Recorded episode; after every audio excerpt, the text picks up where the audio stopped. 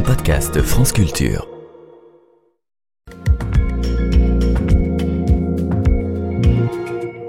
Alexandra Delbot, bonjour. Bonjour Guillaume. C'est Avec Science. Alors, ce matin, une étude rapporte la découverte d'une forme d'automédication collective chez des fourmis parasitées. J'ai dit une bêtise, donc les fourmis ne vont pas en parapharmacie. Non, ce sera plus simple, ce sera de l'automédication, vous allez voir. Les fourmis sont des cibles de choix pour les parasites parce qu'elles ont une vie sociale forte. Elles sont toutes collées les unes aux autres. Imaginez la propagation des maladies infectieuses, c'est un petit peu la même idée. Elles ne se lavent pas les mains. Non, pas tout à fait. Vivre en promiscuité permet de se transmettre des pathogènes facilement et les parasites en profitent. Il en existe une très grande variété en fonction, par exemple, de leur façon d'infecter leur hôte. Les puces.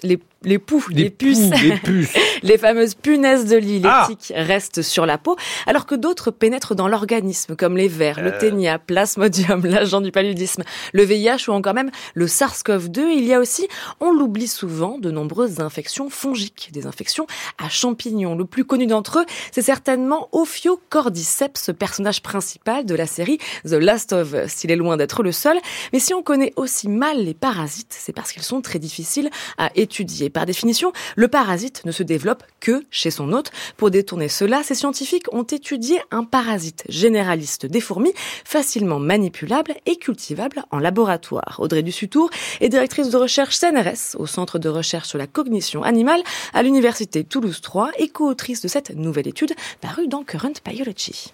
Habituellement, les parasites, c'est très difficile de les élever en dehors de leur hôte, parce qu'ils sont dépendants de leur hôte. Et nous, dans notre étude, on étudie un champignon qui est généraliste, qui s'appelle Metarhizium, qui est beaucoup étudié parce qu'en fait, il est utilisé comme un moyen de lutter contre les insectes, parce qu'il n'est pas du tout spécialiste des fourmis. Il s'attaque à tous les insectes. Et par exemple, on l'utilise pour lutter contre les termites. Et l'avantage de Metarhizium, c'est que c'est un parasite qu'on a appris à élever en laboratoire dans des boîtes de pétri, ce qui est extrêmement pratique, ce qui a permis dans cette étude, d'un côté, de regarder les besoins nutritionnels du parasite, de son hôte et de son hôte infecté par le parasite. Notre but était de voir comment en fait l'hôte modifie en fait ses besoins nutritionnels, la façon dont il va aller récolter de la nourriture s'il est infecté. Et donc pour cela, on voulait absolument savoir quels étaient les besoins du parasite, pour savoir si c'était le parasite qui orientait l'hôte lors de sa récolte alimentaire ou à l'inverse, si c'était l'hôte qui cherchait à se débarrasser du parasite en mangeant différemment.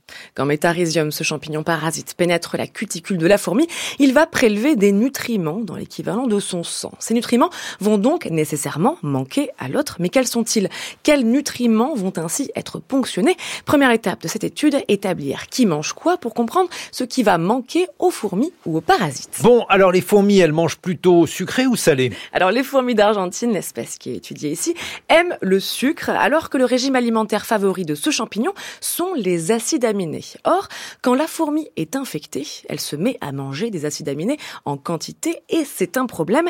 Les acides aminés en excès sont toxiques pour la fourmi. Alors, que se passe-t-il ? Qui de la fourmi ou du champignon décide du menu et pourquoi ?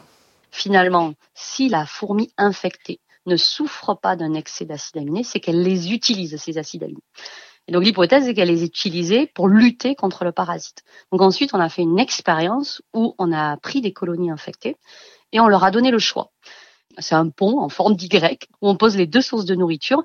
Et là, on a vu que les fourmis non infectées, elles se dirigeaient toutes vers le sucre, ce qui était logique.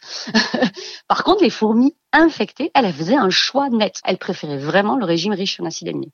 Alors là, quand on était face à ce résultat, on s'est dit, ben mince, alors, est-ce que la fourmi entre guillemets, décide d'aller vers ce régime ou est-ce que le champignon derrière, il est aux manettes et lui, il a besoin d'acides aminés, il dit, hey, allez vers les acides aminés. Ce qu'on a fait, c'est qu'on a injecté des parasites en fait inactifs, donc c'est des cellules de champignons inactives, qui vont déclencher une réponse immunitaire, mais qui ne vont pas créer une infection comme avec un parasite. Et là, on a vu que même les fourmis auxquelles on avait injecté en fait des parasites inertes allaient vers les acides aminés. Donc c'était un choix de la fourmi et pas du tout quelque chose qui était guidé par le parasite. Donc les fourmis, elles allaient chercher les acides aminés pour pouvoir en fait produire une réponse immunitaire face à ce parasite. C'est donc la fourmi qui décide et c'est une forme d'automédication, pas besoin d'aller en pharmacie. On connaissait les fourmis qui manipulent individuellement les antibiotiques des champignons. Cette fois, c'est une preuve d'automédication collective par la nourriture. Changer son alimentation pour un régime délétère chez les sujets sains leur permet, quand elles sont malades, de ne pas succomber à l'infection.